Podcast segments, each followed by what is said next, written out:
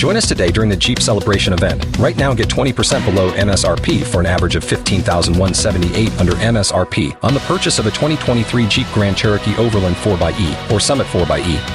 Not compatible with lease offers or with any other consumer incentive offers. fifteen thousand one hundred seventy-eight dollars average based on twenty percent below average M S R P from all twenty twenty-three Grand Cherokee Overland four by E and Summit four by E models in dealer stock. Residency restrictions apply. Take retail delivery from dealer stock by four one. Jeep is a registered trademark.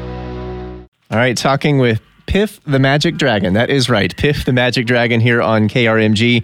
Um, I was reading about some of your history. Of course, we know you from America's Got Talent, uh, but let's back up before that. You are from London. This is something I understand you were into for a long time, magic. And what, what came first, Piff? Was it the magic or the comedy angle that came first for you? It was the magic. I was like a magician when I was a kid. And And then when I would do magic, I would always like tell little jokes and be sarcastic. And so um, that kind of got me in a bit of trouble and, and led to the comedy. And I was reading that you actually, um, much like uh, a lot of people in the in the arts world think, what if this doesn't work out? I need to have a plan.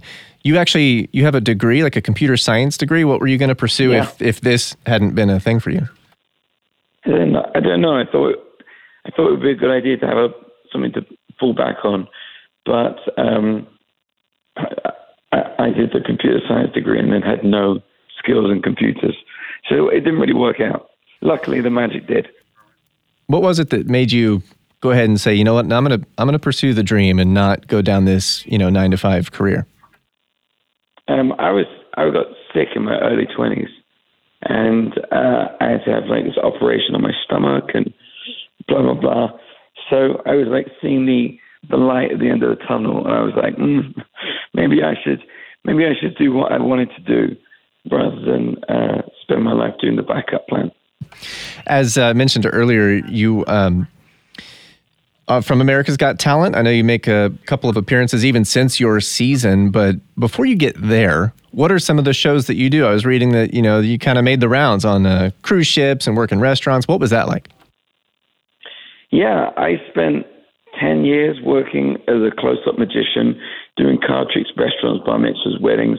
But I, I just kept getting fired everywhere because I was too grumpy. I had like a resting grumpy face. So I did a wedding once, and the guy came up to me. He was, he was like, what is wrong with you? You're like the Eeyore of magic. And then he fired me because he was a groom. So it wasn't really working out. Uh, it sounds like... Uh... something for a comedian to maybe overcome. Uh, when did you yeah. decide that you were going to make these two go together, and how did you develop your character?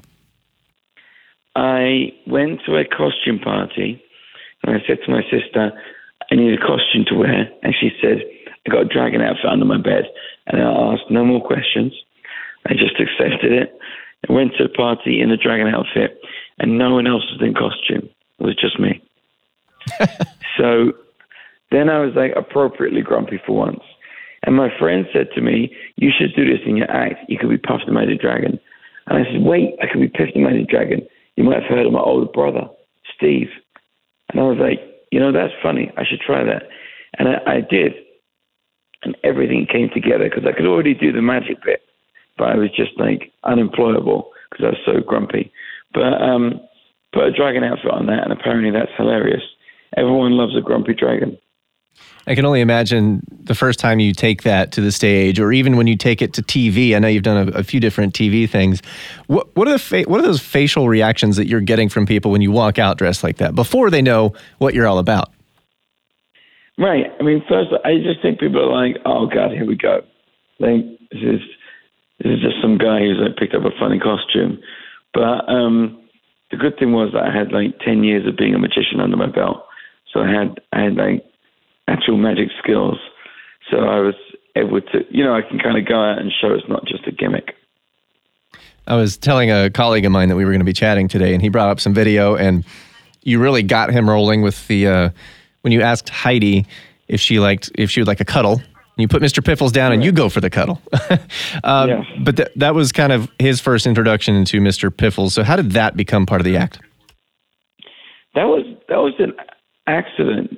Mister P- I was doing the Edinburgh Festival in two thousand nine, and um, you know, the show was going fine, but I was like, oh, it just needs something extra. And he's like, uh, it, j- it just needs a twist. And the girl who was running the venue, she had a chihuahua. And my publicist said, you should put the chihuahua on the show and see what happens. So we did, and it was really funny.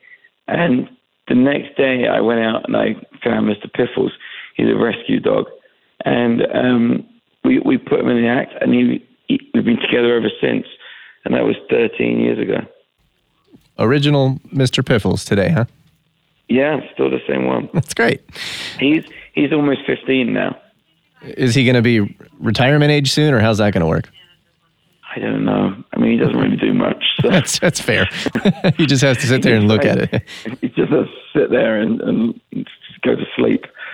So, uh, how do you end up in Vegas? You said you're in Vegas now. I know you've got a residency there. Yeah, we've been we've been in Vegas for almost seven years at the Flamingo.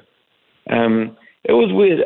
I you know I performed all over the place um, before Vegas, and I was in Australia, and somebody came to see the show, and they said, "We want you to be a part of a, a Vegas show, you know, one of these big scale production shows."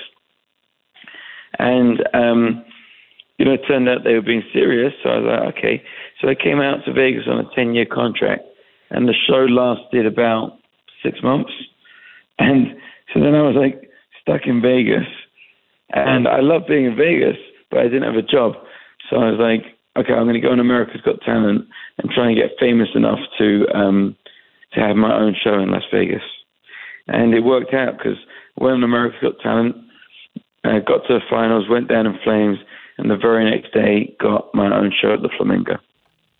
Gosh, you didn't even have a day off before that happened. That's perfect. No, no. It was perfect. So going to be here next Tuesday, November first, Cox Business Convention Center here in Tulsa. Have you been to Tulsa? Um, I think I have. Is there a Hard Rock in Tulsa? Yes. Yeah, I played the Hard Rock before. Very cool. Well, this will be a, this is a nice venue you're going to. What can Oh, and with Puddles, Puddles Pity Party, another A G T guy. Yeah, Puddles, the clown with the golden voice.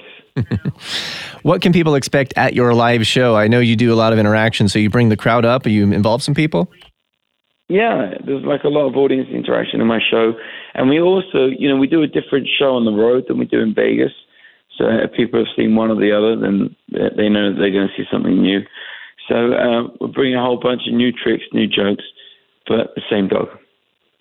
That is awesome. Piff the Magic Dragon. It's great talking to you, man, and we'll see you next Tuesday here in town. Thanks so much. See you soon.